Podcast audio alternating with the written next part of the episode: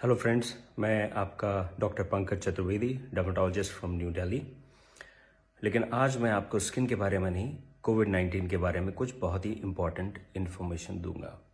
जैसा कि आप जानते हैं कि कोविड की वजह से हज़ारों की तादाद में लोग प्रतिदिन मर रहे हैं।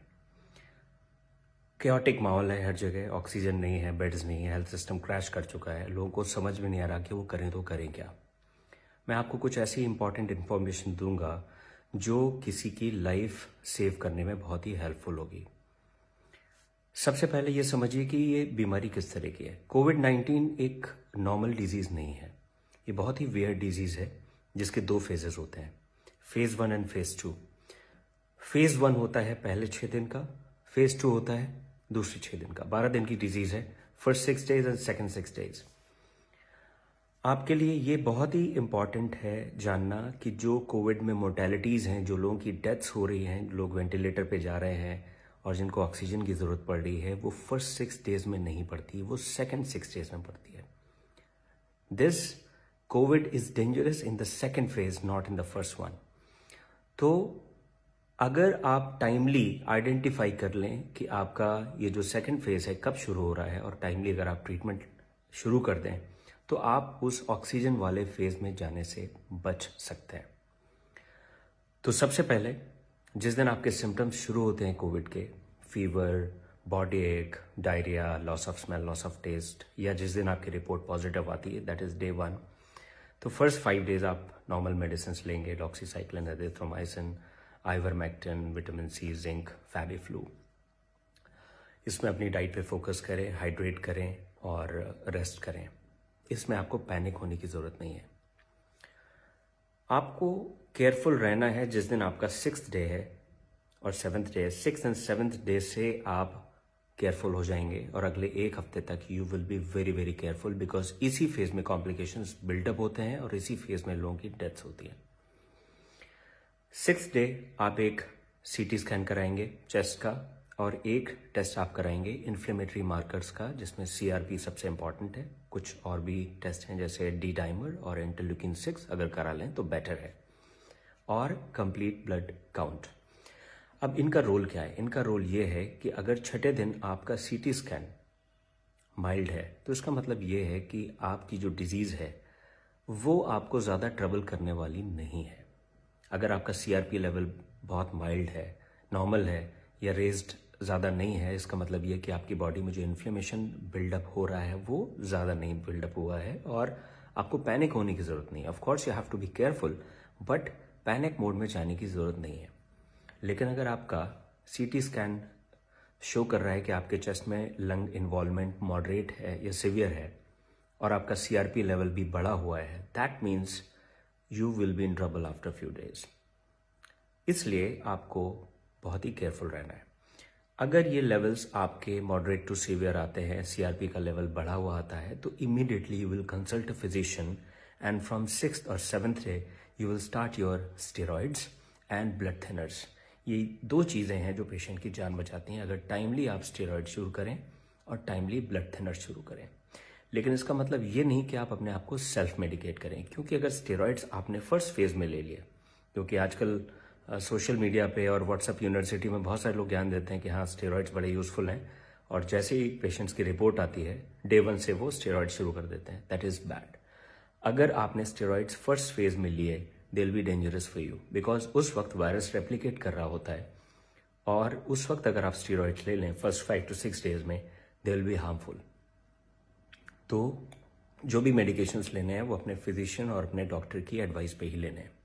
तो सिक्स और seventh day are very crucial अगर टाइमली आपने ब्लड थिनर्स एंड स्टेरॉइड्स शुरू कर दिए, आपके प्रॉब्लम में आने के चांसेस काफ़ी हद तक कम हो जाएँगे।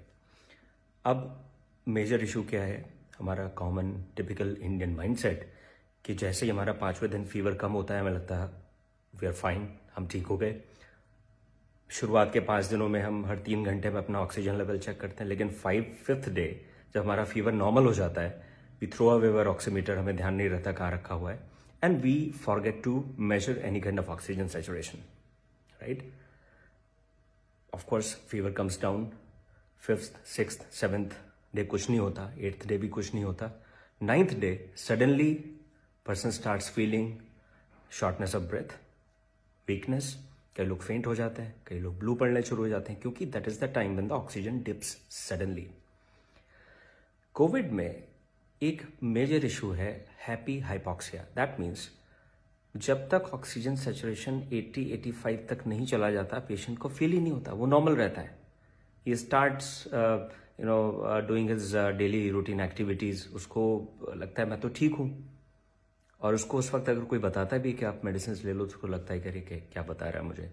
Because I am perfectly fine why should I take medical care because I don't feel anything but that is the time if you check lot of people they have uh, subclinical hypoxia their oxygen saturation is 90 85 sometimes 80 but they're doing perfectly fine but that is the time when we have to be very very careful and the person needs medicine because उसके बाद का जो phase है जिसमें oxygen saturation और down जाता है there is sudden deterioration of the patient उसके बाद ऑक्सीजन की ज़रूरत पड़ती है. देन यू स्टार्ट पैनिकिंग कि ऑक्सीजन सिलेंडर मुझे चाहिए, मुझे ऑक्सीजन चाहिए. We know that we are having short supply of oxygen oxygen demand बढ़ी है. Overnight we can produce 20 times 50 times more oxygen. No no country can. So, after sixth day, you will check your oxygen saturation every two hours. हर दो घंटे पे आप अपना oxygen saturation check करेंगे. कैसे चेक करेंगे? राइट right हैंड या अगर आप लेफ़्ट हैंडेड पर्सन है तो आपका लेफ़्ट हैंड उसकी मिडिल फिंगर और वो भी तब जब ये मूव ना कर रही हो। तो एक, इसको आप स्टेबल पोजीशन में रखेंगे ऑक्सीमीटर लगाएँगे और कोशिश करेंगे कि इसमें कोई मूवमेंट ना हो। उस वक्त आप अपना ऑक्सीजन सेचुरेशन चेक करेंगे। उसके बाद आप वॉकिंग पोजीशन में भी अपना सेचुरेशन चेक करेंगे जिसको बोलते हैं सिक्स मिनट्स वॉक टेस्ट। आप ऑक्सीमीटर लगाएँगे सिक्स मिनट्स के लिए वॉक करेंगे और उसके बाद देखेंगे कि आप, आपका ऑक्सीजन सेचुरेशन कितना है। It should not fall five percent और मोर देन दैट अगर आपका ऑक्सीजन सेचुरेशन वॉक करने के बाद 5 परसेंट डाउन जा रहा है that means your lungs are affected and you have to be extremely careful and seek medical attention अगर आपका बैठे हुए ऑक्सीजन ऑक्सीजन सेचुरेशन 90 आ रहा है लेकिन आप वॉक कर रहे हैं उसके बाद वो 85 हो जाता है that means your lungs are affected तो इस चीज़ का भी आपको बहुत ध्यान रखना है। So we have to avoid that situation हमें उस कंडीशन में पहुँचना ही नहीं कि हमें ऑक्सीजन की ज़रूरत पड़े। बिकॉज़ जब आप स्टेज में पहुँच जाते हैं तो ऑलरेडी डैमेज हो चुका होता है। काफ़ी हद तक रिकवर होने के चांसेस 50-50 होते हैं। आप बच भी सकते हैं, आप नहीं भी बच सकते हैं। तो आपको उस स्टेज में पहुँचना नहीं है। You have to prevent that situation and you can only prevent by identifying the timeline of covid and taking proper measures right from day six और day seven right if you'll do that most probably you will sail through most probably आप बच जाएँगे और अपने आसपास जो भी आपके रिश्तेदार हैं, जो भी आपके फ्रेंड्स हैं फैमिली मेंबर्स हैं, उनको भी आप बचाने में हेल्प करेंगे। फ्रेंड्स ये जो वक्त है, ये जो समय है, वो है एक दूसरे की हेल्प करने का। मैं डर्माटोलॉजिस्ट हूँ but still I am making this video so that I can make you aware most of the people who are suffering right now they are suffering because they couldn't take timely measures क्योंकि उनको पता नहीं था कि problem six seven day से शुरू होती है। दे थॉट दैट फोर और five days fever was there and after that they became perfectly fine पाँचवें दिन फीवर चला गया, मैं तो ठीक हो गया। Because of this they don't know please educate them okay and do not ignore ignore your symptoms consult physician online consultation कर सकते हैं। स्टैंडर्ड गाइडलाइंस हैं कोविड केयर के। एंड पैनिक में ना रहें। अगर इन चीज़ों को आप फॉलो करेंगे most of you will be fine take my words thank you Raghunath तो किस बात की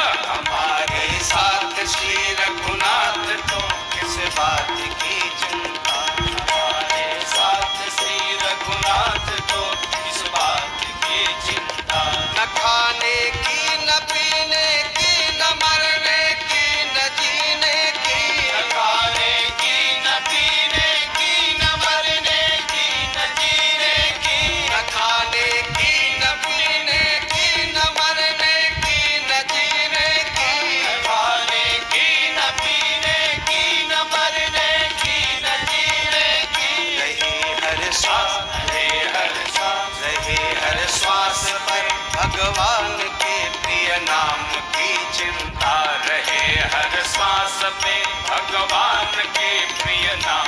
की चिंता हमारे साथ श्री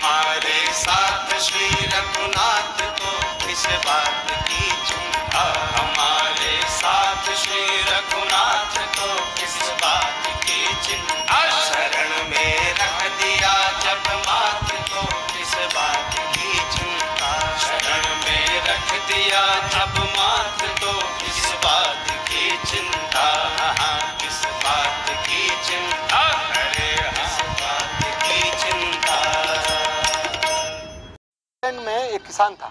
नाम था उसका फ्लेमिंग। एक दिन वो अपनी किसानी कर रहा था तो पीछे से उसने आवाज़ें सुनी। एक बच्चा दलदल में फंसा हुआ था। तो देखता है कि वो बच्चा कमर तक दलदल में धसा हुआ है और बनने के कगार पे था। तो हालत ये हो गई, वो दौड़ के गया और उसने उस बच्चे को बाहर निकाला। बाहर निकाला, उसको स्नान वनान कराया, वो मरते हुए उसको बच्चे को बचा लिया और उस बच्चे को बोला, तू तेरा चला जा। बच्चा चला गया।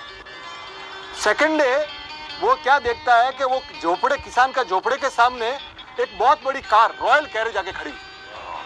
और उसमें से एक बहुत बड़े रोडोल्फ चर्चिल के, आपने नाम सुना होगा, बहुत बड़े उस जमाने के अमीर थे, वो आके आए। उन्होंने बोला कि, फ्लेमिंग, आपने मेरे बच्चे को बचाया। आपने बच्चे को बचाया। और मैं कुछ इसके लिए कुछ करना चाहता हूँ। तो उन्होंने बोला कि, बॉस यार, ये तो मानवता का काम है। इंसानियत का काम है इसमें पैसे का लेन देन का कोई अच्छा। नहीं। बोला नहीं कुछ तो आपको लेना पड़ेगा। वो बोला नहीं नहीं सर आप आए इतनी बड़ी बड़ी बात है। इतने में देखता है कि झोपड़े के अंदर से एक बच्चा दौड़ते हुए आया। तो उससे रानी क्या बोला कि ये बच्चा आपका है? बोला हाँ। तो कि एक काम कीजिए मेरा बच्चा जहाँ पढ़ेगा वहाँ आपका बच्चा भी पढ़ेगा। तो we will give them higher education ठीक है?